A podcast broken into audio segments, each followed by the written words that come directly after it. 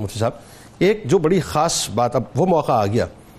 میں کبھی کبھی ویژولائز کرتا ہوں تو سچی بات ہے ہمارا فہم تو کہاں پہنچ سکتا ہے کہ اب وہ تبلیغی سرگرمیاں بڑھتی جا رہی ہیں پریشر بڑھتا جا رہا ہے، جس پہ ہم ابتدا میں تھوڑی سی گفتگو کر رہے تھے۔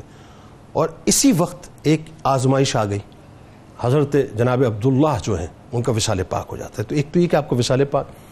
دوسرا، اس وقت جو کیفیت حضرت خدیجہ سلام اللہ علیہ کی ہے اور پھر سرکار علیہ السلام سے آپ کی گفتگو باقاعدہ ملتی ہے ہمیں اور پھر آپ نے جو بشارت دی ذرا بتائیے اس بارے میں کیا ہوتا ہاں جی بہت شکریہ۔ دیکھیے اللہ رب العزت کا اصول ہے اور اس نے قرآن مجید میں بیان فرمایا وَلَنَبْلُوَنَّكُمْ بِشَيْءٍ مِّنَ الْخَوْفِ وَالْجُوعِ وَنَقْصٍ مِّنَ الْأَمْوَالِ وَالْأَنفُسِ وَالثَّمَرَاتِ۔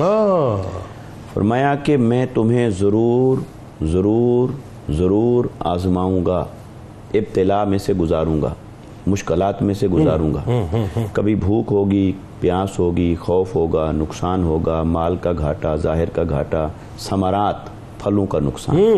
اس ثمرات کی تفسیر میں مفسرین کرام نے لکھا ہے کہ پھل کا گھاٹا جو قرآن نے بیان کیا اس سے مراد اولاد کا بچپن میں ہی وصال کر جانا یا اولاد کا اپنے ماں باپ کے سامنے ہی چلے جانا اللہ ان کا وصال ہو جانا۔ اللہ۔ تو یہ اللہ رب العزت کا قانون دیکھیے کہ وہ جس سے پیار کرتا ہے اسے بھی آزمائشوں دکھوں مصیبتوں مشکلات سے گزارتا ہے۔ اچھا کہ یہ جملہ صحیح ہے کہ جس سے زیادہ پیار کرتا ہے اس کو زیادہ آزمائش سے گزارتا ہے؟ یہ حدیث پاک کا مطلب اچھا ہاں بتائیے نا ذرا کہ میں اسی طرف میں ہاں اچھا اچھا کیا بات ہے؟ کہ دیکھیے کہ یہ کہ جس سے پیار کرتا ہے اسے تکلیفیں دیتا ہے۔ ٹھیک ہے۔ جس سے زیادہ پیار کرتا ہے اسے زیادہ تکلیفیں دیتا ہے۔ اور آقا علیہ والسلام نے ارشاد فرمایا کہ جس شخص کے ایمان کا جو درجہ ہوتا ہے ہاں۔ اس کی ابتلاع کا درجہ اس کے ساتھ میٹ ود کرتا ہے۔ اچھا اچھا اچھا اچھا۔ اس کے اکارڈنگ ہوتا ہے۔ ہاں ہاں لہٰذا ایمان میں جتنا مضبوط ہوگا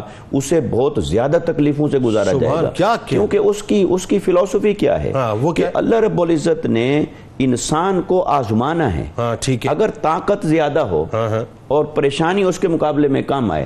وہ تو آسانی سے سہ لے گا۔ ہاں لہٰذا جتنی طاقت ہے بساط ہے استطاعت ہے۔ اس کے مطابق اسے جھنجھوڑا جائے ہاں۔ ابتلا سے گزارا جائے۔ تو وہاں قدم اگر ثابت رہتے ہیں اور اللہ کی رضا پہ راضی رہتے ہیں یہ ہوتا ہے نقطہ کمال ہاں۔ اور آقا علیہ الصلوۃ والسلام نے یہ فرمایا کہ چونکہ ایمان کے اعتبار سے سب سے اونچا درجہ انبیاء کا ہے ہاں۔ اس لیے انبیاء کو سب سے زیادہ تکلیفوں اور معرومیوں سے گزرنا پڑا ہاں،۔ پریشانیوں سے گزرنا۔ پڑا اور فرمایا کہ میں چونکہ انبیاء میں سب سے اونچے رتبے پر ہوں۔